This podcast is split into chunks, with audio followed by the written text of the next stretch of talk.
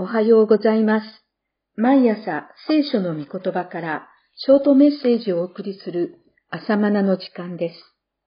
今日はダニエル書4章27節新共同訳は24節です。それゆえ王様、私の勧告を心よく受け入れて、正しい行いによってあなたの罪を除き、貧しい者を憐れんで、あなたの戸を除いてください。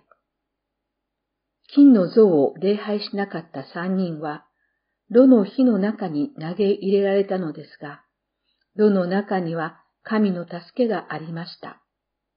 周囲が見るには、炉の中には三人ではなく四人の姿がありました。それは天からの見つかりです。注釈です。四人目の存在は天の見つかいと思われる。イエス・キリストだとする解釈もあるが、巫女なる神の権限は新約になってからである。神を見た者は誰もいない。ただ父の懐におられる一人子の神だけが神を表したのである。ヨハネ一章十八節が判断の基準。以上です。注釈です。ダニエルが獅子の穴に投げ込まれた時は、見つかいが使わされて、獅子の口を塞いでくれた。六章二十二節とあるので、火の炉に投げ込まれた時の四人目も、見つかいだと解釈するのが妥当であろう。以上です。この出来事の後、ネブカデネザル王は改めて彼らの礼拝する神である主を賛美します。ですが、王の心は主を崇めたかと思えば、自らを神とするという愚行を繰り返します。そんな揺れ動く王を正すかのようにして神は王に一つの夢を見せられました。それはたわわに実った大きな木の夢でした。しかし、その木もやがて根元から切り倒され、その根株は鎖につながれ、天の梅雨に濡れ、草をはみ、獣の心が宿るようになるという夢でした。4章9から17節ダニエルは、バビロン名はベルテシャツァル。この夢の真意を知って驚き恐れました。その木は王自身のことを指していたからです。王の繁栄と堕落を意味していました。これを王に告げたら怒りを買うのではと恐れますが、ダニエルは勇気を持って解き明かし、罪から離れるようにと大胆に進めました。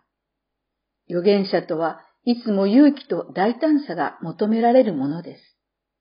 その後、何事もなかったかのように12ヶ月が経過しました。